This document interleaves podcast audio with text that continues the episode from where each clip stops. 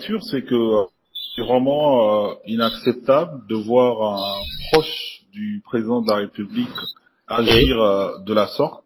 Oui. Mais il, euh, il- il faudrait noter certainement que cette euh, situation qui a été peinte par les journaux ou qui a été mise à nu par ces journaux au travers de cette vidéo semble ne pas être un cas isolé.